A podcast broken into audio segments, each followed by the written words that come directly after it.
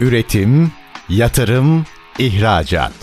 Üreten Türkiye'nin radyosu Endüstri Radyo sizin bulunduğunuz her yerde. Endüstri Radyo'yu arabada, bilgisayarda ve cep telefonunuzdan her yerde dinleyebilirsiniz. Endüstri Radyo.com Çetin Ünsal'ın hazırlayıp sunduğu Reel Piyasalar programı başlıyor.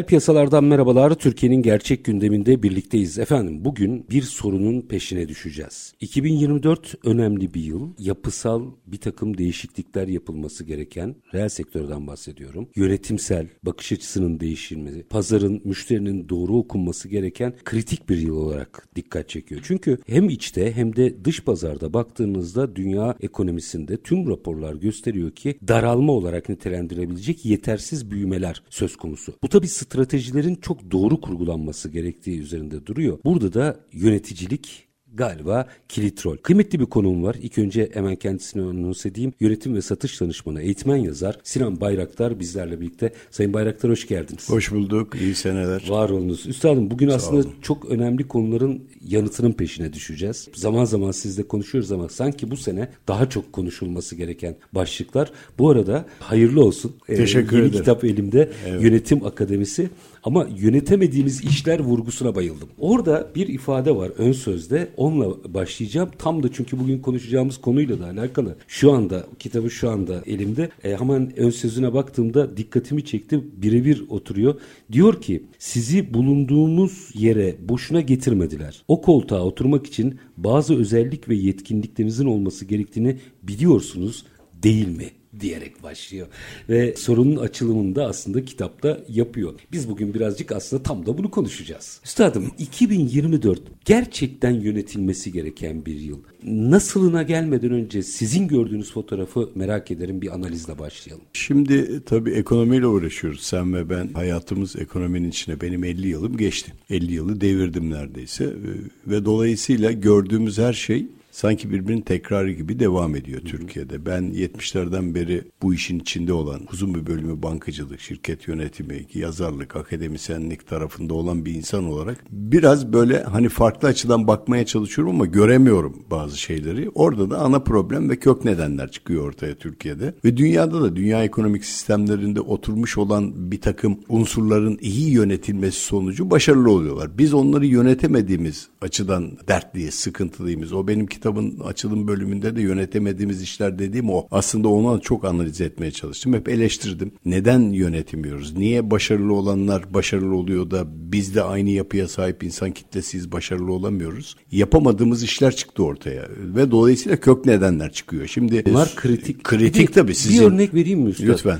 40 yıldır ortalamada evet. düştük. Evet. Çıkmadık pek ama 1.4 dolar bölü kilogramı aşamadık. Aşamadık evet Oturup maalesef. İşte bakın gerekiyor. önemli sorun o kök nedende. Zaten benim hep vurgu yapmaya çalıştığım o. O kök nedeni aşamadınız, onu bulamadınız, tedavi etmediğiniz oranda başarılı olamazsınız. Şimdi bugün uygulanan ekonomik programlara ve 2024'de şöyle bir bakmaya çalışacağız seninle. Yeni bir ekonomi yönetimi. Eski hükümet devam ediyor. Yine aynı sesler çıkıyor. Yani yapısal olarak çok bir değişiklik yok ama bazen yapamadıklarımızı nasıl yaparız düşüncesi hakim oluyor Hı-hı. siyasilerde. Yapamıyorlar çünkü bazı şeyleri memnun değiller. Halk memnun değil. E ne yapacaklar? Bu konuda en ifadede bulunan da mesela Cevdet Yılmaz. Evet yani. Hep dönüşüm, tabii dönüşüm, tabii dönüşüm. dönüşüm. Evet doğru. Yani Cevdet Yılmaz değerli bir yönetici. Yani tam yerinde olmuş. Çok Devlet isabetli. Adamı. Çok isabetli. Ekonomiyi biliyor. Bakanlık yapmış. Maliyenin içinden gelen ve sistemi tanıyan bir insan. E, Mehmet Bey'le beraber Sayın Şimşek'le bir takım şeyler yapacaklar ama ben olaya bir baktığım zaman şunu gördüm. 1980 24 Ocak kararları var Demirel hükümetinin Hı. uyguladığı. Hemen hemen bu. Aynısı. Yani Demirel zamanında yani, temeli atılmış. Atılmış yani aslında Amerika'yı keşfetmiyoruz. Aynı olay. Yani yapılması gerekenler yapılmalı ki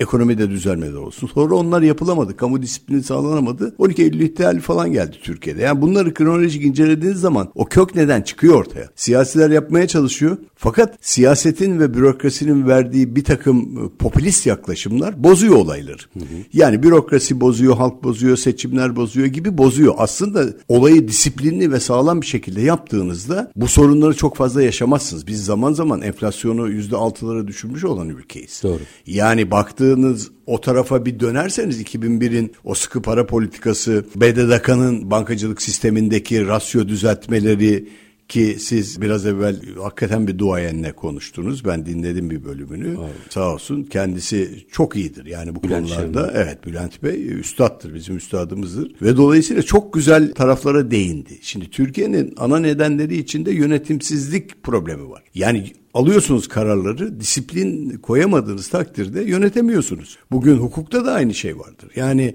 sistemde bir değişiklik yok. Şirket yönetimine bakın. Başarılı olan işletmelere dünya çapında baktığınız zaman yönetim modellerini oturtmuş kişiler olduğunu görürsünüz. Problemi yaşatmazlar. Profesyoneller vardır, yetkinlikler vardır, yetenekler değil, yetkinlikleri kullanırlar. Yetenekler ayrıdır. Yani ben hep onu ayırdım ki son kitabımda da ayırdım. Yetkinlik mi, yetenek mi? Hep biraz tartışıyoruz. Biraz Bakın yetenek yetenek bir doğuştan gelen bir varlık sizde. Yani işte iyi kürek çekersiniz, iyi yüzersiniz, iyi resim yaparsınız. Fakat bunu yetkinlik haline getirmeniz için eğitim almanız lazım bu konuda. Doğru. Kendinizi geliştirmeniz gerekir. El beceriniz var ama keseri sallamayı bilmiyorsunuz, kalemi tutmayı bilmiyorsunuz. Bunun uzmanlığı var. Bunun uzmanlığı eğitimdir. Ya bir ustadan el alırsınız ya da gidersiniz okulunda okur ve müthiş bir şekilde öğretiye gelip yetkinliğinizi arttırırsınız. Yetkinlik diyorum ben adına. Devamı yeteneğe Yeteneğe gelir zaten zaten. Yeteneğinizi kullanmanız için yetkin olmanız lazım. Ben çok iyi spor yaparım ama eğitim almanız lazım. Yani aynı e, şey şirket yönetimi şey, için. İşte oraya getireceğim Çetin. Yani şirket yönetimi için. Şimdi ben çok iyi şirket yönetirim ama eğitiminiz yok. Bakın Türkiye'deki ana problem hep ona baktırmaya çalıştım. Bütün eğitimlerimi sen biliyorsun. Doğru. Şirket yöneticilerine diyorum ki bakın 20 yıl devam ettiriyorsunuz bir olayı. 20-25 yıl. Yaşlanıyorsunuz. O yetenekleriniz yavaş yavaş melekeleriniz kaybolmaya başlıyor ve geriliyorsunuz. Ağır Kaleci ağır. gibi düşünün. Refleksler e, tabii refleksleriniz azalıyor. Düşünme yetileriniz azalıyor. Şimdi ne yapmanız gerekiyor? Bunu devam ettirecek olan yetkinlikteki, liyakattaki kişilerle bu işi organize edip götürmeniz lazım. Yabancı şirketlerde bu. Yani 120 yıllık şirket geliyor karşıma zaman zaman yabancı Doğru. firmalarda. Bir soruyorum. İnanın utanıyorum, kıskanıyorum da. Yani bir soruyorum kaç yıllık firmanız diyorum. Türkiye'deki yabancı kuruluşlar.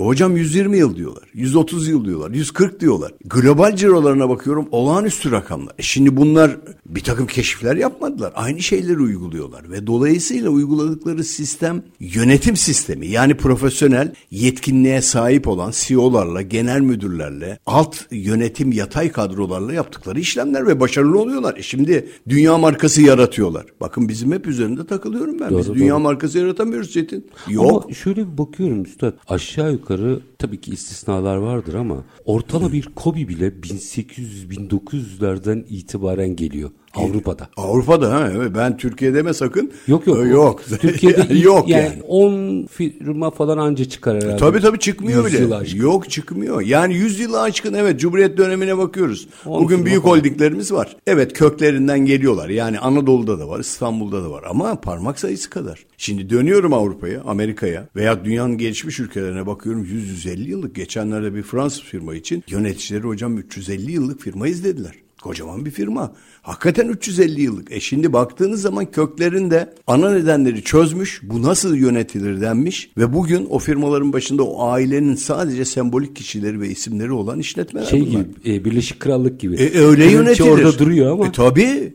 Onlar o şekilde yönettiği için başarılılar. Biz bunu yönetemiyoruz. Yani bugün e, hep zaman zaman programlarımızda seninle işledik. Aile şirketleri neden iyi yönetilmiyor? Neden yönetilmiyor? Kısır çekişmeler, kavgalar, siyasi popülist yaklaşımlar şirket içindekiler. Yani ben özel şirketlerden bahsediyorum. Kamuyu ayırdım. Tabii. Kamudaki yönetim modellerine girmiyorum. Yani o taraf zaten kendi haslarıyla yönetiliyor. Kendi şeyleri var, enleri var. Onlarla yönetilir orası. Oraya karışamıyoruz. Orada çünkü liyakat falan tartışılmıyor. Ama şirketleri Heh, problem orada. Değiştir değiştirirseniz aslında evet. bütün ekonomiyi değiştirirsiniz. E işte zaten o değişir. Yani onu değiştirmek için bu değişimi, bu farklılığı yaratmanız lazım. Aslında modeller belli. Yani bir Amerikalı hocanın bana üniversitede söylediği beraber çalıştığımız bir arkadaşımız vardı John diye. Çok güzel bir şey söyledi. Siz dedi yanlış yapıyorsunuz şirket yönetiminde. Nasıl yapıyoruz dedim. Neydir yanlışımız? Zaten onu bulmaya çalışıyorum. Buluyorum da acaba doğru mu benimki? Dedi ki yatay yöneticileri yatay yöneticileri üstten yönetmeyeceksiniz. Arkaya çekileceksiniz. icra kurulundan yöneteceksiniz. Onlar birbirlerini yönetecekler. Bunu öğreteceksiniz onlara. Siz çocuklarınızı kendi işinizin gereğine göre okutuyorsunuz. Örneğin inşaat şirketiniz varsa oğlunuz inşaat mühendisi olmasını istiyorsunuz. Bu yanlış dedi. Çünkü yönetim modeli profesyonel bilen kişiler tarafından yapıldığı zaman başarılı oluyor. Şimdi bunu düzelttiğin zaman 2024'e doğru bakacağız Çetin senle. 2024'e gitmemiz lazım. Yani benim o kitabı yazmamdaki amaç o. Bu sene çok kritik. Yani Çok kritik şeyleri hakikaten. değiştirmemiz gerekiyor. Evet yani bir farkındalık ve farklılık yaratamazsanız başarılı olamazsınız. Yani bir şeyden farklı olmanız gerekiyor. Bugün bakın yapay zeka çıktı. Çok farklı şeyler konuşuluyor. Biz neresindeyiz? E, biz konuşuyoruz. yani konuşuyoruz onları. Biz neresindeyiz acaba? Ne kadar yapabiliyoruz oraları? Onları tartışmamız lazım. Ya peki şöyle diyeyim tartışmayı sağlıklı yapabiliyor muyuz? Şimdi bir tane e, haber vardı onu bulabilirsem sizle paylaşacağım. Çok enteresan çünkü en büyük rakiplerden biri olarak nitelendirilen Çin'deki dijitalleşme. Ha buldum. Paylaşayım ne olur siz açın. Lütfen. Mailimdeydi çünkü hemen buldum. Çin bir yönetmelik yayınladı 29 Aralık 2023 tarihinde. Diyor ki geleneksel imalat endüstrilerinin gelişimi ve dönüşümünü hızlandırmak amacıyla yayınladık. Biz bu yönetmeliği diyor. Endüstri ve Bilişim Teknolojisi Bakanlığı 2027 sonu itibariyle en yüksek kalitede akıllı, yeşil ve entegre gelişimini belirgin bir ilerleme göstermesini ifade ediyor. Bu yönetmelikte ne olacak? Bakın Çin'den bahsediyorum. Eğer rekabet etmeyi düşünüyorsanız 2027 yılında bütünüyle karşılanmış olacak bir dizi hedefte buna göre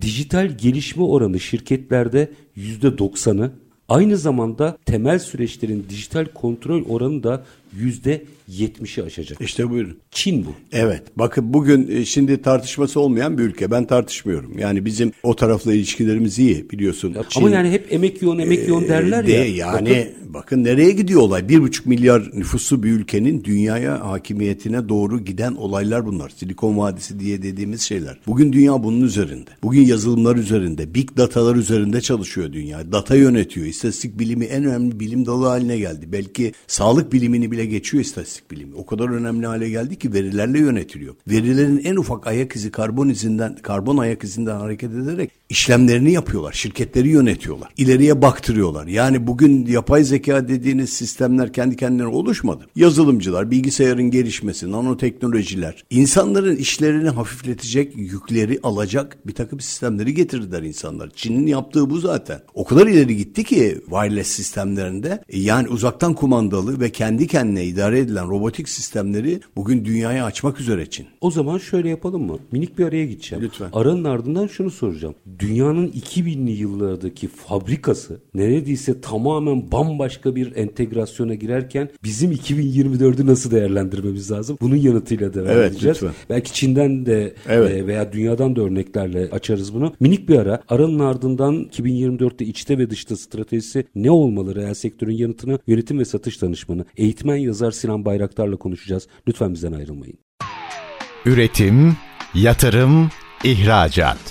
Üreten Türkiye'nin radyosu Endüstri Radyo sizin bulunduğunuz her yerde. Endüstri Radyo'yu arabada, bilgisayarda ve cep telefonunuzdan her yerde dinleyebilirsiniz. Endüstri Radyo.com Kısa bir aranın ardından reel piyasalarda tekrar sizlerle birlikteyiz. Yönetim ve satış danışmanı eğitmen yazar Sinan Bayraktar'la Türk reel sektörünün 2024'te içte ve dışta stratejisi ne olmalı sorusunun peşine düştük. E, tabii bunun iç açılımlarını yapacağız ama siz daha ABC'sinden başladınız, yönetimselden başladınız. Çin'in yani en büyük insan kaynağıyla buraya gelen ama dönüşümünü gerçekleştirme yolunda önemli adımlar atan Çin'le ilgili bir haberi paylaştım. 2024'ü nasıl ıskalamayız? E şimdi 2024 hakikaten ıskalanmaması gereken bir yıl. Hem çok güzel bir sayı çift yıllar. Tek yılları ben sevmem. Çift sayılar iyidir benim için. Uğurlu gelir. Kendi şeyim o. Totemim gibi diyeyim onu. İnşallah iyi geçeceğiz. Ama şöyle yönetimde ıskalamamamız gerekiyor. Herkesin şapkasını önüne değil böyle ortalıkta içini ters çevirip koyması lazım. Sürekli bakacak. Sürekli bakacak oraya. Yani biz buna bakamadığımız için bir yerdeyiz. Bakın dünya çok hızlı dönüyor sevgili Çetin. Aşırı bir hız var dünyada. Ee, aynı yani zaman olarak 360 360 gün dönecek ama benim tabirimde hızlı dönüyor. Dünya kocaman bir köy avucunuzun içinde. Her şeyi görebilir, her şeyi yapabiliyorsunuz ve dolayısıyla her yere ulaşabiliyorsunuz. Çok hızlı. Türkiye'nin lokasyonunu alın. E, bugün bir uçuşla 4,5 milyar insana ulaşabilecek bir lokasyondasınız. Yani yapı olarak dünyanın çok kritik bir yerindeyiz. Yani sizi şuraya koyalım deseler oradayız. Işte. Oradayız biz her yerdeyiz ama maalesef ki kişisel olarak eğitimlerimiz yeterli değil. Eğitimde hakikaten e, çok çuvallıyoruz. Ben bir eğitmenim hem bireysel eğitmenlik yapıyorum hem de üniversite tarafındayım. Yönetim danışmanlığı yapıyorum. Maalesef ki eğitimin eksikliklerini görüyorum. Şimdi diyeceksiniz ki hocam kimseyi beğenmiyoruz biz bazen yaş gereği.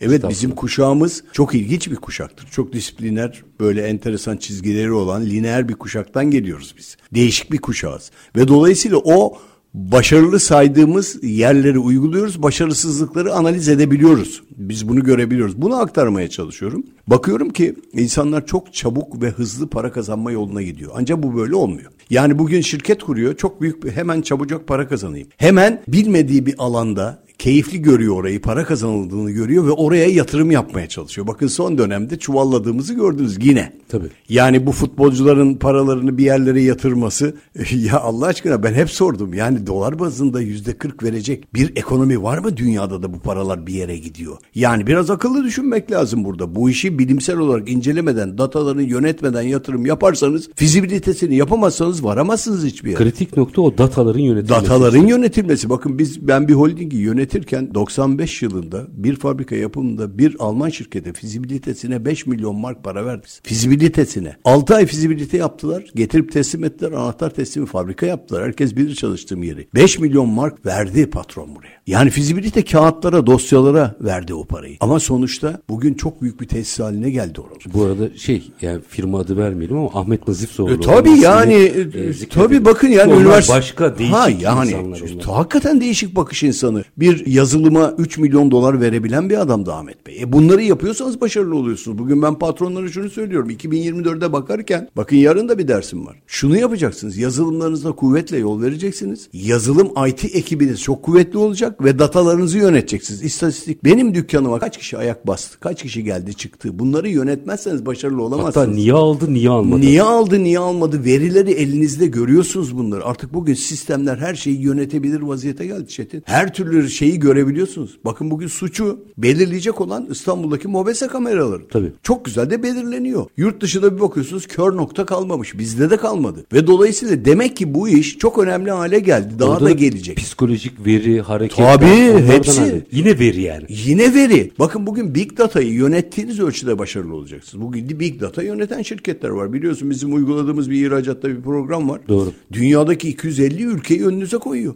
Legal gümrük vergilerinin şeylerinden, bilgilerinden alıyor.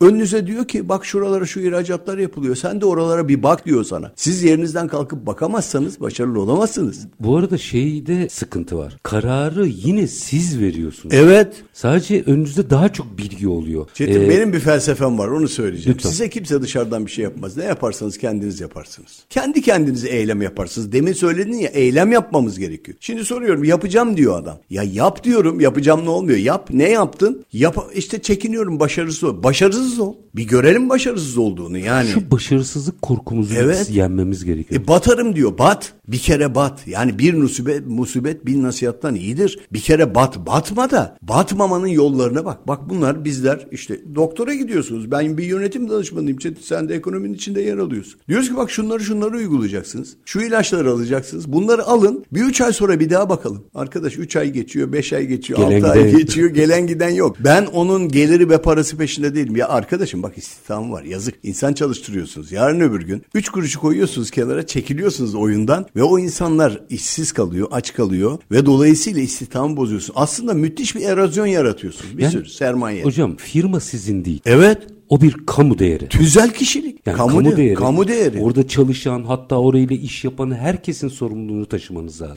Ben geçen taksiciye diyorum ki bak bu alet senin ama senin değil kamunun malı. Nasıl abi diyor. Bak kamunun malı diyorum. Sen kamu hizmeti yapıyorsun ve dolayısıyla kamunun kurallarına uymak zorunda. Ve bir milli servet var. Milli orada. servet var ortada. Kocaman bir plaka değerin var. Kocaman şeyin var. Bir kamu hizmeti yürütüyorsun dedim. Uymak zorundasın. Ben kamuyum. Senden hizmet alacağım. Devlet de sana yetki vermiş. Al bunu kullan diyor. Sen benim adıma kullanacaksın kullanacaksın onu. Kendi adına kullanıyorsun dedim. İstediğini seçiyorsun. Seç. O tartışma. Yani bugün şirketler de kamu yönetimidir. Bugün kamunun malıdır. Bakın yabancı kuruluşların işletme yapılarına, ticaret hukuklarına bakın bunu görüyorsunuz Çetin. Hissedarlar esastır. Hissedarlar esastır, arkadadır ama fiili yöneticiler çok sorumludur. Mesela Alman ticaret hukukunda şu var. Borçlar hukukunda da o var. Alacaklı alacağını alamadığı zaman şeye dönüyor. Şirket genel müdürüne şahsi dava açabiliyor. Sen beni batırdın. Senin oradaki yönetimin kötüydü diye dava açabiliyor. Çalışan diyor ki bak senin yüzünden şirket kötüye gitti. Sen bana tazminat ödeyeceksin. Benim haklarımı aldın. Sen yönetemedin diyor. Bakın öyle bir yasa ki birçoğu şeye girmiyor şirket yöneticileri. Hocam en son enteresan bir örnek vardı. Arjantin'e galiba dava açıldı. Daha dava sonuçlanmadı. Verilerini speküle ettiğin için uluslararası şirketler Evet, buyurun. ben zararı uğradım. Doğru veri açıklamadığı için seni dava ediyorum diye. Edebilir. Arjantin'i sanıyorum. Edebilir. Şu anda dava sürüyor. Çok net yani bunlar. Şimdi baktığınız zaman bu yönetim modelleriyle bir yere gitmeniz lazım. Onun için 2024'de çok dikkatli bakmamız lazım. Yatırım yapacaksınız. Şimdi bana geliyor yatırım ve yönetim danışmanıyım. Bana geliyor abi şu yatırımı nasıl yaparız? Bak fizibilite yaptın mı diyorum. Daha dün akşam konuştum. Fizibilitesini yaptın mı? Karbon ayak izini tespit ettin mi? Analizini yaptın mı? Yok abi diyor. Bizim arkadaşlarımız iyi olduğunu söyledi diyor. Şimdi böyle yatırım yapılıyor Türkiye'de. Hadi gelin bir dükkan tutalım. Hadi gidelim kervan yolda düzülür hesabı. Biz yola çıkıyoruz. En büyük hatamız burada zaten araştırmadan. Bakın çok basit bir semtte dükkan açıldığını görüyorum Çetin. Yani bir rakamsal olarak hesap yapıyorum. Şimdi buraya bu adam kuruluş masraflarıyla beraber 250-300 lira para harcıyor. İçindeki şeyleri, ofis malzemeleri, ne, ne bileyim yani buzdolabı bilmem nesi ne yapacaksın. Bir para basıyor 500 bin lira kadar gidiyor. Fakat bir bakıyorsunuz 6-7 ay sonra cirosuzluktan gidiyor. Şimdi çok önemli bir markayı çok kötü bir semtte açarsanız başarılı olmanız mümkün değil. Bunu yapıyor Türk insanı maalesef kötü. Yani çok değerli bir marka, dünya markası. Gidiyorsunuz arka semtte banliyöde açıyorsunuz. Satmaz. Gelir düzeyi yeterli değil. Benim bir anım vardır. Kosova'da ben bir çok güzel anımdır o. Ben bizzat analiz ettim onu. Bir Türk firması çok başarılı. Bizim marka giyim markalarından biri. E, girdim içeriye. Sahibi burada mı dedim. Dolaşıyorum. Burada dediler. Kim dediler? Hasan Bey dediler. Burada mı? Görüşebilir miyim? Kim arıyor dedi bana. İngilizce konuşuyorum şeyle oradaki kasiyerlerle. Dedik bütün İstanbul'dan bir hoca geldi. Seninle görüşmek istiyor falan diye. Çıktı genç bir 30-40 yaşlarında bir arkadaş. Dedim ki ya çok başarılısın tebrik ederim seni dedim. Abi gel bir kahvemi iç falan dedi. Yani mağazaya baktım giren çıkan çok dedim. Nasıl açtın burayı dedim. Çok güzel bir anıdır o. Dedi ki abi dedi ben dedi İstanbul'da bir tekstil firmasında çalışıyordum. 3-5 kuruş para ayrıldım içimden. İşten çıkardılar beni. Tazminatımı da aldım dedi. Ne yapacağımı bilemiyordum. Ben buralıyım dedi aslında. Ailelerim burada. Kosovalıyım. Geldim gezmeye geldim buraya dedi. Ama bir şey yapmaya çalışıyorum dedi. Bu dükkanı gördüm dedi. Boştu. 4000 küsür euro şeyi var dedi. Sordum. Kirası var. 4 katlı bir dükkan. Şurada karşıda kafe var ya oraya oturdum dedi. Bir hafta buradan önünden gelen geçene yazdım dedi. Kaç kişi geçiyor? Ne kadar insan geçiyor? Zamanın Hatta veri- kafenin veri bakın yapmış. veri yönetimi yapmış. Bundan 10 sene evvel falanki anım o. Oradaki kafe sahibi bana dedi dedi ya ne yapıyorsun sen ajan mısın burada not alıyorsun her gün buraya geliyorsun ne yapıyorsun? Çok da iyi Sırpça biliyor çocuk ailesi oralı. Ben baktım ki dedi buradan geçen insan sayısı çok. Yanda bir ayakkabıcı var bir lokanta gibi bir şey var. İyi bir cadde. Gittim pazarlık ettim pazarlık ettim 3000 küsür euroya düşürdüm fiyatını. Hatta cebimde dedi 1000 euro para var kapora verdim aman vermeyin. Geldim İstanbul'a ondan topladım bundan topladım gittim bayilik istedim bu markayı aldım dedi. Dedim maşallah başarılı olmuşum. Ben yani bir sene uğraştım dedi ama bravo iyi gidiyorsun. Abi dedi bundan dört tane daha var bende dedi. Makedonya'da var dedi. Arnavutluk'ta var dedi. Bilmem ne de var. Bakın veri yönetimi. Çok basit bir anımdır. Yani o kafede oturarak tuttuğu, Tuttuğu hesap hesap, tuttu. aslında. Tuttu hesap tutuyor. Bugün o verileri kafede oturup tutmayın. Zaten bir kamera koyun gelen geçeni ölçüyor sayıyor. Şeye de gerek. Telefonunuzu tutun sayıyor kaç kişi geçiyor. Haritalanma ve navigasyonda Tabii. birçok bugün franchise bu yöntemle Bu açılıyor. yöntemle yapılıyor. Ben bütün yatırımcılara şunu söylüyorum. 2024'te bakın paranın maliyeti arttı. Bugün dolar 27, 20, 29 lira, 30 liralara doğru gidiyor. Bu maliyetlerle yatırım yapacaksınız. Bunun dış girdisi var mı? Yerli girdisi var mı? Bunların analizini yapın. En azından fizibilitesini yapın. Siz yapamıyorsanız iki tane yemeğinizi az yiyin. Arkadaşlarınızla, dostlarınızla binlerce para ödüyorsunuz. Onları getirin bir fizibilite uzmanına verin. Yapsın o yatırımı şeyi size analizi. Sonra oturun onlarla tartışın yapalım mı yapmayalım mı? Yola doğru çıkın. Yola navigasyon olmadan çıkıyorsunuz diyorum. Ve bu doğru çıkıyor. Şimdi yabancı işletmelere bakıyorum. Fizibilite yapılabilirlik raporunu almadan hiçbir işe adım atmıyorlar. Hatta Almanya'da dostumuz yine bağlanarak anlatmıştı. İş planınız olmadan şirketi kurmanıza izin vermiyorlar. Vermiyorlar. Ne yapacaksın? Bakın bugün Rusya'da da öyle. Niye geldin buraya diyor. Neden geldin? 6 ay ben seni deneyeceğim diyor. Doğru yöntem bu. Bugün dünyanın her tarafında aynı yöntem var. Çin'de de Çetin aynı yöntem var. E sen buraya gelemezsin diyor. Çin'de yerleşik olmuyorsan oranın nüfusuna sahip değilsen araba alamıyorsun. Araba vermiyorsun. Arabanızın otoparkı yoksa araba satmıyor. Bunlar yani ana ana şeylerdir. Ana kök nedenlerdir. Bunu çözdüğünüz zaman zaten problemler kalkıyor. Hani benim hep söylediğim bir şey var. Üç tane sorunu çok güzel çözmeniz lazım. Birinci ahlaktır. Eğitimle olur. İkincisi liyakattır. Üçüncüsü denetlemedir. Bu üç tane sorunu çözdüğünüz anda siz zaten problemin ana noktasına doğru gidiyorsunuz. Bütün dünya insanları insanın yapısı gereği kaytarmaya müsaittir. Çalmaya da müsaittir insanlar. Hırsızlığa da müsait. Ama bunları engelleyecek olan sistemler ve yapıdır. Yapıyla engellersiniz. Yani hukukunuzla engellersiniz. Şimdi bakıyorum bizde hukuk satılıyor. Sistemler denetleyiciler denetleme görevini yapıyor. Ya Ahlak şey- zaten bozuldu. Zaman zaman Fikri Aslan vardır mali dedektif Evet. alırız. Şirket içi suistimallerin bütün dünyada olduğu gibi bizde de olduğu. Bizde de oluyor. Hatta orada bir çok enteresan bir veri var uluslararası. Dünyada yüzde 10 kesin yapıyor. 15 kesin yapmıyor. Geri kalan 75 fırsatını bulursa yapıyor. Tabii fırsat çok güzel. Fırsatını bulursa benim rahmetli babamın bir lafı vardı. Hırsızın başını belaya sokmayın derdi. Kapıyı açık Kapıyı bırakmayın. açık bırak- Yani bugün siz denetlemiyorsanız abi bir şey olmaz. Bir şey yapılmaz diyorsanız yönetemiyorsunuz. O zaman bırakın uzman yönetsin. Yani bugün 2024'e bakarken Çetin 2024'e baktığınız zaman ilk günlerindeyiz. Enflasyon açıklandı bugün. Yüzde 65'lere 64,7'lerde enflasyon açıklandı. Tamam olabilir. 64,7 74,7. Bugün Türkiye enflasyonist bir ülke. Şimdi bu gerçeğe görmeden ileriye bakarsanız hata edersiniz. Ya ben 6 ay sonra her şey düzelecek. Hayır. Ben söylüyorum. %60 70 80 civarında enflasyon devam edecek. Çünkü maliye verileri, mali veriler Bunu 2026'ları isabet ediyor. E sen, sen şimdi bu veriyi yönetmeden iş yapmaya kalkarsan başarısız olursun. Girdileriniz yüksek, maliyetleriniz yüksek, giderleriniz yüksek, eleman bulamayacaksınız.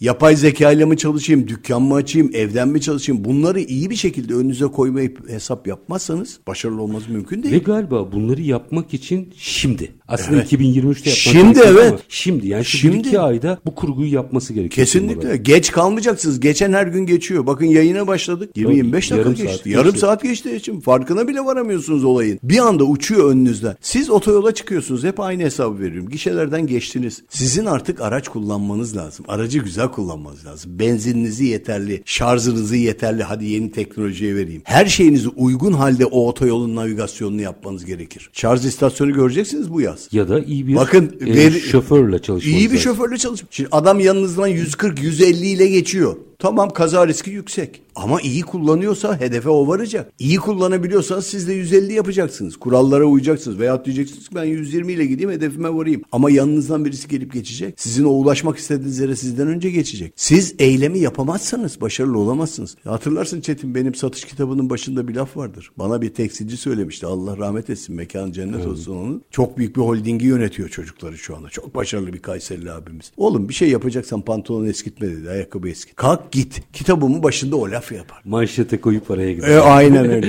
Kısa bir ara aranlardan yönetim ve satış danışmanı eğitmen yazar Sinan Bayraktar'la reel piyasalarda 2024'ü ve yapılması gerekenleri konuşmaya devam edeceğiz. Lütfen bizden ayrılmayın. Üretim, yatırım, ihracat. Üreten Türkiye'nin radyosu Endüstri Radyo sizin bulunduğunuz her yerde. Endüstri Radyo'yu arabada, bilgisayarda ve cep telefonunuzdan her yerde dinleyebilirsiniz. Endüstri Radyo.com Kısa bir ardından reel piyasalarda tekrar sizlerle birlikteyiz. Yönetim ve satış danışmanı eğitmen yazar Sinan Bayraktar'la birlikteyiz. 2024'te içte ve dışta stratejimiz ne olmalı diye tartışırken aslında yine kök nedene geldik. Yönetim, liyakat, hesap, veri yönetimi oralara geldik. Peki dinamikler de değişiyor. Hadi bütün bunları yaptığımızı düşünelim. Yani profesyonellerle çalışıyoruz, biz kendimizi geliştiriyoruz, verileri kullanıyoruz. Hepsini yaptık. Yine de zor bir yıl. içte ve dışta. Burada pazarı, müşteriyi nasıl okumamız gerekiyor? Nelere? Özellikle bunları yönetirken neye dikkat etmemiz gerekiyor? Şimdi Çetin o değişimin farkındasın. Herkes farkında olmalı. Biz çok farkındayız. Yaşımız gereği manuelden gelip bugüne geldik. Manuelden geldik. Görüyoruz o değişimi. Şimdi o değişimi yaşatamazsanız kendinize onu içinizde sindiremezseniz ve o algıyı yönetemezseniz başarılı olmanız mümkün değil. Bu değişimi kabul edeceksiniz. Ben bunu kabul etmiyorum dediğiniz anda yok olursunuz. Çünkü o araba hızı gibi tarif ediyorum yani otoyolda giderken birileri geçersiz. Tabii. Sizin geçebilmeniz için bu değişime bakmanız lazım ve çok hızlı bakmanız lazım. Son kapanışta söylediğim gibi yerinizde oturmayacaksınız. Ayakkabılar Kalkacaksınız, ayakkabı eskiteceksiniz, gezeceksiniz. Bunu fiziksel gezme olarak da kabul etmesin kimse. Yani hocam vaktim yok. Evet, vaktiniz yoksa vaktinizin 3 santimliği var. Önünüzde bilgisayar, cep telefonunuz ve dünyayı çok güzel görebilecek her şey önünüzde. Ve dolayısıyla her yere ulaşabiliyorsunuz. Yazılımsal, karbon ayak iziyle, veri yönetimiyle. Şimdi bir kere yerinizden kalkmayı bilmeniz lazım. Bunu uzmanlarla yapın. Benim hep tavsiyem o. 2024 sektirilecek, teğet geçirilecek bir yıl değil. Açık söylüyorum. Hayati Türkiye'nin kaybedecek vakti de yok. Bakın siyasiler de aynı olaya bakıyor. Kısır çekişmelerle uğraşmanızın anlamı yok. Siyaset mühendisliği farklı bir alanda çalışır. Sizi mağlup edecek, sizi farklı yerlerde oyalayacak işler yapabilir siyaset mühendisliği. O ayrıdır. Ona karışmıyorum. Bürokrasi ayrıdır. Bırakın onları. Siz işinize bakın. Dönün şirketlerinizi idare ettiğiniz ölçüde başarılı olursunuz. Bugün dünyadaki büyük kuruluşlara bakın. Devletleri idare ediyorlar. Bugün en büyük telefon firmasının dünyadaki en büyük telefon firmasının piyasa değeri bizim gayri safi milli hasılanın 7 katı. Şey, bir örnek vereyim mi? Çin'e yaptırımlara yapmayın bu kadar da bizim pazarımız deyip karşı çıkabiliyorlar. E, çıkabiliyorlar tabii. Yani Çin de diyor ki dünyanın en büyük şirketleri Çin. Bakıyorsunuz tekrar en büyük varlıkları onlar ulaşmaya başladılar. Ki pandemiyi çok ağır geçirmelerine rağmen. Bunu akılla yönetiyorlar. Akılla yönetirsiniz. Hani hep söylediğim bir şey var. Akıl verenler değil, akıl üretenlerle çalışmamız gerek. Akıllı üretmemiz lazım. Üretme tabirine gelmemiz lazım. Bunlar önemli noktalar. Yani bizim 2024'te sektirme yapmamamız gerekiyor. İş mi yapacağız? İyi analiz edelim. Uzmanlara gidelim. Uzmanlarla danışalım. Onlarla görüşelim. Bakın gidin gereğini bulun. Bugün Türkiye'de çok değerli insanlar var. Sizler endüstri radyo olarak çok önemli bir görev yapıyorsunuz. Bizim gibi bu işleri bilen, bilmeye çalışan insanları ekranlarınızda ve ses kaydını alıyorsunuz. Dinlesinler. Kaç kişi dinliyor istatistik verilerine bakın. Bugün herkese diyorum ki dinleyin bizi. Kitaplarımızı okuyun. Roman da okuyun. Telefonunuzla da oynayın. Maçta seyredin. Her sporda yapın. Her şeyi yapın ama verilerle analiz edin. Bugün dünyanın en iyi yazarları, en iyi uzmanları YouTube'da. Açın oraları. Bugün YouTube'a bakın, sosyal medyaya bakın ama TikTok'la uğraşıyorsunuz. Başka şeylerle uğraşıyorsunuz. Safsatalarla uğraşmayın. Doğru yerlere yatırım yapın ve dolayısıyla dünyadaki yatırım şirketlere bakın. Neden sorusunu bir sorun 5M1K gibi. Neden olduğunu bulursanız kök nedene gidersiniz. Neden? O neden nasıl nasıl gitmiş o sorulara bir bakın. Gidip nedenlerini bulun, yerinizden kalkın ve dolayısıyla ya ekranınızdan ya yürüyerek sonuçları üretin, eylem yapın. Orada bir kırılma anı var. Bazen nedeni buluyor ama harekete geçecek cesaret olmuyor. Şu açıdan bu kimse cesaret edemedim diye demiyor buna. Demiyor tabii. Demiyor. Zaten sıkıntı orada. Yani nedenini görmesine rağmen dur bakalım diye bir şey var ya bizde. Heh, dünya eğitim sisteminde şu vardır Çetin. Doğruyu konuşma vardır. İnsanlara çocuklarına onları öğretirler. Yani doğruyu konuşur insanlar. Yalan söylemezler. Başarısız olan başarısı mı oldun der. Bir suç işleyen özür diler. Biz onu yapamıyoruz. Biz bunu geri vitese takma şeyimiz yok bizim. Yani mahcubiyet yaşıyoruz. Söyleyemiyoruz. Mesela şeye para kaptırıyor insanlar abuk subuk kişilere. Söyleyemiyorlar. O paralar eriyor gidiyor. Bir takım şey. Ya söyleyin suç ortaya çıksın. Tanınsın. Utanmayın. Hata yapmış olabilirsiniz. Ya bugün siyasiler bile kandırıldım diye laflar ettiler tabii. Türkiye'de. Söyleyebiliyorlar. Bunu söyleyebilmeniz lazım. Bugün bir Avrupalıya bir Amerikalıya yetişmiş olan gelişmiş olan insanlarla temas ettiğimiz zaman şunu söylüyorlar. Bu ben ben bunu bilmiyorum diyor. Biz biz biliyoruz diyor. Hani soruyorsun adama ne iş yaparsın abi her şeyi yaparım diyor. Böyle bir şey yok. Yanlış burası. Her konuyla uğraşamazsınız. Her alana dalamazsınız. Uzmanlık olan yerler vardır. Siz giremezsiniz. Biz evdeki aletleri tamir etmeye çalışan insanlarız. Eskiden gelme alışkanlığımızdır. Elimizde tornavidamız. Usta çağırmayalım. Ama dünyanın maliyetini yaparız. Çağırın uzmanını. Getir. Çok yaptık bunları Çetin. canım? Parça arttırırız. Parça arttırırız. Her halükarda ka- bunu yanlış kullanmışlar deriz bir de. Ay, arabayı, arabayı kendimiz tamir etmeye çalışıyoruz. Ya yanlış bunu ben de yapıyorum. Bakın çağır uzmanını gidin. Artık yapamıyorum. Gidiyorum diyorum ki uzmanına kaç lira kardeşim bedeli? Al bunu bunu sen yap. Kendimiz yapmaya çalıştığımız zaman çünkü işimiz değil. Amatörce yapıyoruz ve zarar veriyoruz ortada. Ama orada parça şimdi o parça artmayı bilhassa söyledim. Parçayı arttırıp ya bir şeyi yanlış yaptım diye de sormayıp ya bunu gereksiz koymuşlar alet ediyoruz. Hala o savunma Tabii, tabii. mekanizmamız savunma var. mekanizması- Bakın ben bir şey söyleyeceğim. Sağlık sisteminde Türk insanın çok yaptığı bir şey var. Başım ağrıyor diyorsunuz. Bende bir ilaç var diyor. Çantadan çıkarıyor veriyor. A- Oysa o ilaç sizi öldürebiliyor biliyor musunuz? Yani alerjik bağımlı şeyiniz vardır. Siz ölebiliyorsunuz ya. Diyorsunuz ki bunu kullan. Bunu ben de yap. Sağlık. Ya senin doktora gitmen lazım. Uzman orada ona gitmen danışman lazım. Orada bir yine şirketlere bağlayacağım bir şey var. Lütfen. Isparta'da yani ben Isparta'da duydum. Belki Türkiye'nin farklı yerlerinde de vardır. Nefis doktora giderler. Ama bir ay sonra bunu bir doktordan dinlemiştim. Bir ay sonra aynı şikayetle gelir. İşte teyze, amca neyse verdiğim ilaçları kullandım mı? Yok kullanmadım der. Ama bir ay sonra aynı şikayetle gelir. Gelir, Şimdi evet. aynı şey şirketlerde de var. Mesela sorunun farkında bir şey yapılması lazım. Bir ay geçiyor yaptım mı? Yok ama bundan şikayetçiyim. Orayı nasıl aşacağız? Çetin bak yıllarca sevgili Çetin bilanço analistliği yap. Baktığım zaman fotoğraftan görüyorum. Yani bunu herkes görüyor. Ben bir allame cihan değilim. Bilançonun sağına soluna bakın görürsünüz firmanın gidişatını. Bir de kayıt dışı ekonomisine bakarsınız. Okursunuz onu. Çok rahat okursunuz bunu. Yani bu ben hep şunu söylüyorum. Finansal okur yazarlığımız çok zayıf bizim. Hiçbir şey bilmiyoruz. Şirket yöneticileri de dahildir buna. Önce finansı bir okumamız lazım. Bankacılık sistemi tanımamız lazım. Türkiye'deki enflasyonist gelişimleri bilmemiz lazım. Bütün şirket yöneticilerine şunu söylüyorum. Finansal okur yazarlık tarafınızı arttırın. Ekonomiyi takip edin. Biz meslek gereği takip ediyoruz. Enflasyonun hemen saniyede bilgisini almak zorundayız. Bakın siz de alacaksınız. Satın alma yapacaksınız. Satın alma ile ilgili konuşacaksınız. Bu değerleri bilmeniz gerekiyor. İleriye dönük projektör yakıyorsunuz. Farlar göstermiyor diyorsunuz. O zaman ne yapman gerekiyor? İyi bilmen gerekiyor. Bugün iyi bildiğiniz şeylerde uzmanlık alanınızda siz değilseniz bir uzmana gidin. Ben Çetin kadar bu programı yönetemem. Kendisi yıllardır masada oturur. E işte yönetmen arkadaşım ses kayıtlarını yönetir. Onlar o işin uzmanlığıdır ama o masaya benim geçmem için bir yıl iki yıl geçmesi lazım o aletleri cihazları kullanmam. E ben bunu kullanmaya kalktığım anda başarılı olamıyorsunuz. Bugün çok lüks bir arabayı alıyorsunuz. Düğmelerini bilmiyorsunuz bugün elektronik arabalarda. Şirketler de aynı şekilde. Bir şirket devralıyorsunuz. Hisse devralıyorsunuz. Neyi nasıl yöneteceğinizi bilemiyorsanız uzmanınız yoksa hiçbir şey yapamazsınız. Hocam bulamıyoruz diyorlar. Ben kabul etmiyorum. Türkiye'de eğitilmiş iş gücü ararsanız bedelini verirseniz var. Ama buna cebinizi elinizi cebinize atıp maliyetine katlanmanız gerekiyor Çetin. Ve yönetme kurallarını bilmeniz gerekiyor. Soruyorum. Kitap veriyorum, imzalıyorum. Okudunuz mu diyorum.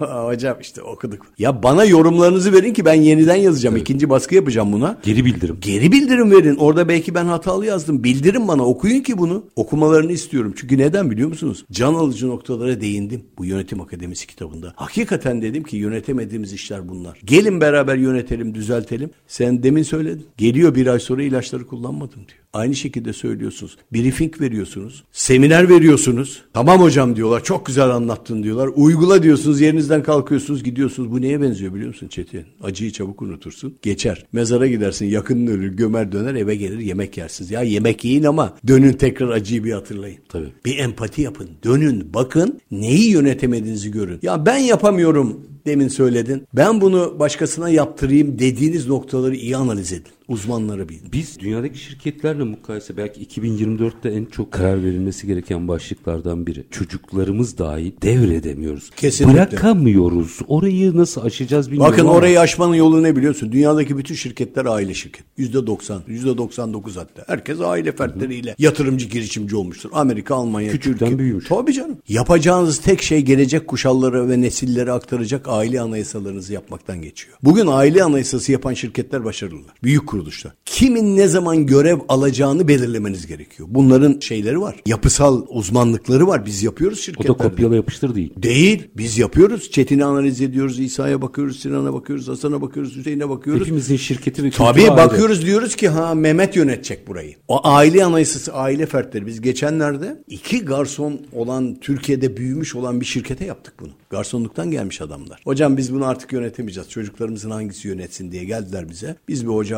arkadaşımla bir aile danışmanlığı ve aile anayasası yazdık. Çok da başarılı gidiyor. Yani. Güzel bir örnek. Burayı açın diye soruyorum. Bir iş insanıyla konuştum. Herkesin de tanıdığı büyüklerden biri. Çok iyi giderken birdenbire yabancılarla ortak oluyor. Sonra bir sohbet sırasında dedim ki ya işler iyi giderken niye ortak oldun? Yani sana bir teknoloji mi getirdi, bir şey mi getirdi? Volüm büyüyecekti ve dünya ölçeğinde gidecekti. Ben orayı yönetemezdim. Yönetemez tabii. Bakın Türkiye'nin en büyük hatasıdır. Biz organize sanayi bölgelerini açtık. Organize sanayi bölgeleri, OSP'leri. E 10 kişilik işletmeleri yönetenlere gelin burada şirket kurun, şirket açın buraları dedik. 300 kişiye çıktılar yönetemediler. Çuvalladılar. Yönetemez zaten. 10 kişiyi yöneten adama 300 kişiyi teslim edersen yapamaz. Bunu ben de yapamam. Yani onun 10, Çetin, 15, mümkün 20, değil. 30 diye Tabii. operasyonu görmesi O lazım. adım adım gitmesi lazım. O operasyonu yaşaması lazım. Bir anda büyüyorlar. Bir anda büyüdüğü zaman o arkadaşın söylediği gibi ben bu konjöktüre uygun, uygunluk sağlayamayacağım. Oysa, oysa hiç o markayı satmadan o markayı uzmanlarla kendisiyle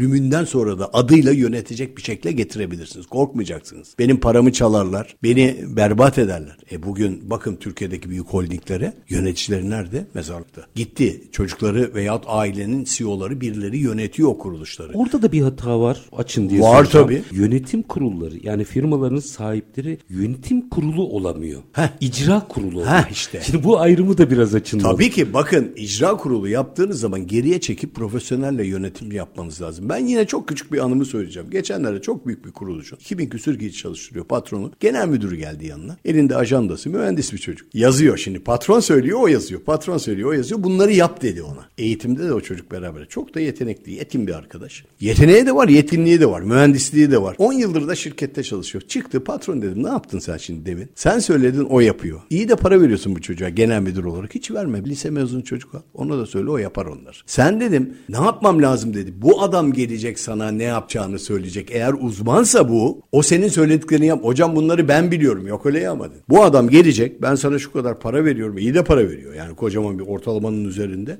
Bu adam diyecek ki şunları yap. O zaman sen diyeceksin ki ha tartacaksın sen analiz edeceksin. Takım çalışması yapacaksın. Bu yanlış dedim. Sen söyle yaptır kopyala yapıştır olur. Bir müddet sonra adam gelir senin söylediklerini yapar. Bir tık daha açın diye soruyorum. Günün sonunda tamam siz biliyorsunuz. O bildikleriniz de sizin şirketin yarınını düşünüyor olmanız gerekmiyor mu? Hocam aidiyet. Ya günü bırakın Evet. profesyoneller yapsın. Evet, profesyoneller yapsın. Onlara ait olacakları formasyonu vermek lazım Çetin. Aidiyet hissi, şirkete bağımlılık, marka değeri bunları siz yapacaksınız. Bunları aynen peşinizde dolaşan ördek yavruları gibi çektirmeniz lazım. Ama her türlü imkan ve şeyi onlara sağlayacaksınız. Şimdi adamı genel müdür yapıyorsunuz, araba vermiyorsunuz. Bilmem ne yapıyorsunuz, masrafını karşılamıyorsunuz. Adama soruları sorarken harcamalarını yapın. Biz o söylediğin değerli başkanla o büyük kuruluşu, elektronik kuruluşu aldığımızda 5 milyon doları Arge'ye yatırdık. 5 milyon dolar. Şimdi gel dedik bakın bu Arge'deki arkadaşlar altı mühendisi ne yaparlarsa yapsınlar faturaları getirirse ödeyin paralarını. Bugün Manisalı E teknoloji bugün üssü var. işte bakın yani bu bir yatırımdı. Bu adam üniversite mezunu değil. Ama fikir 100 tane üniversite mezununun fikri. Cesaret, başarı. inceleyin göreceksiniz. Başarı örneklerini okuyun diyorum. Bir bakın. Evet onlar gibi olamayacaksınız. Ama onlara yaklaşacak fikirleri siz elde edeceksiniz. O zaman eylem yapmak gerekiyor. 2024 eylem yılı Çetin. Bugün oturmanızın anlamı yok. Nereden başlasınlar? Nereden başlasınlar? Önce analiz ederek başlasınlar. Karbon ayak izlerini okusunlar. Yapacakları yatırımları. Geçenlerde bir üniversitede çok ciddi bir örnek yaşadım. Bir konferansa gittim bir üniversite. Türkiye'nin orta sayılı bir üniversitelerinden birinde. Üçüncü sınıf öğrencileri işletme yönetimi okuyorlar. Yönetim ve bilişim okuyor çocuklar. İki dal. Çok güzel. Soru şu Çetin. Arkadaşlar hedefleriniz ne? Tık yok. Bir kez daha soruyorum. Hedefi olan yok mu? Tık yok dedin. Üçüncü kez soruyorum. Hedefi olan kim? İki kişi el kaldırdı. Peki arkadaşım ne yapacaksın? Hocam dedi ben galeri açacağım. Sen ne yapacaksın? Hocam ben dedi babamın işletmesi var onu geliştirme. İki kişi. Sınıf 32 kişi. Konu işletme yönetimi. İşletme yönetimi. Bakın 30 tane çocuğun hedefi yok bu ülkede. Bu hedefler verilememiş. Bu hedefler aile tarafından, şey tarafından verilememiş belki. Kişisel olarak o çocuklar hedeflerini yok etmişler. Yani bilmiyoruz diyor çocuk. Üçüncü sınıf öğrencisi. Bakın mezun olacak seneye. Bu sene mezun olacak. Halbuki Bitirecek. 3. sınıfta çalışmaya Tabii başlamış. artık olması. yani işi sen ben şunu yapacağım Türkiye'de, dünyada, yurt dışı. Ya yurt dışına gideceğim diyen yok. O da yok. Şimdi ben şaşırdım koca bir üniversite. Demek ki biz çocukları doğru yetiştiremedik. Doğru formatlar veremedik. Doğru yönetici yapamayacağız onları. Bak 30 kişi benim gördüğüm. Ben ne 30 kişiler görüyorum Çetin? Hedefsiz. Şimdi dinleyenler bize şunu soruyor. Hocam Türkiye'den bahsediyorsun. Burası Türkiye. Hedef koyabilir miyiz? Koyarsınız. Biz burada Çetin konuşurken milyarlarca lira ve dolar el değiştiriyor şu anda öyle mi? Tabii. Ticarette. Birileri ticaret yapıyor mu? Yapıyor. Birileri iş kuruyor mu? Birileri ölüyor, birileri doğuyor mu? O zaman siz de o kervanın içine katılmanız lazım. Oturduğunuz yerde kafanızı kaldırmanız lazım. Bakmanız gerekiyor. Otur bak, televizyonu seyret, bunalıma girersin. Televizyonu aç, şeyde kötü haberleri seyret. bu- Bunlardan bir soyutlayın biraz. Polyanacılık yapın. Gidin, analiz edin. Çetin burada. Endüstri radyoyu dinle ya. Bir sürü uzman geliyor, konuşuyor. Aç kardeşim. Ama sen bir takım yerde abuk subuk sonuçlarla iş yapmaya çalışıyorsun. Ve dolayısıyla başarısız oluyorsun. Başarının kriteri nedir Çetin biliyor musun bana göre? İyi incelemek, analiz etmek ve sonuçta eyleme geçmek. Bence formül burada başlıyor. Bence de. Nereden başlarım dediğin nokta orası. Herkes bugün bence bunu bir kendi firması Evet. hayat, veya hayatı açısından mercek altına alsın. Kariyeri Ee, olabilir. Einstein çok olabilir. güzel bir lafı vardır. Der ki hep aynı şeyleri yaparak farklı netice elde edemezsin. Evet en kibar hali bu. Onu daha açık da söylemiş Albert Einstein Yani. ama, e, ama gerçekten artık bir şey yeni bir şeyler söylemek Evet, lazım demişti. değişim yapın. Ve 2024 bunun için kritik yıl. Kritik yıl evet. Biz konuştuk. Takdir sizlerin. Yönetim ve satış danışmanı eğitmen yazar Sinan Bayraktar. Çok teşekkür ediyorum. Ayrıca Yönetim Akademisi tekrar hattı e, hayırlı olsun. Yönetemediğimiz işler. Bakacağım ben de buna hemen Evet bakacağım. lütfen ben e, yani kitabı okumasını tavsiye ediyorum. Çünkü çok büyük bir para değil. Nerelere ne paralar veriyoruz. Otopark parasından ucuz. Harika. Açık söyleyeyim. Yani, kitap bedeli çok ucuz. Çok ben çok teşekkür ediyorum Endüstri Radyo'ya bize bu fırsatı verdiği için. Herkese şu temennim var. İyi seneler, mutlu yıllar ve başarılı işler diliyorum. Lütfen önünüze dikkatle bakın. Yüreğinize sağlık. O zaman bana da her zamanki gibi bitirmek düşüyor. Şartlar ne olursa olsun paranızı ticarete, üretime yatırmaktan, işinizi layıkıyla yapmaktan ama en önemlisi vatandaş olup hakkınızı aramaktan vazgeçmeyin. Hoşçakalın efendim.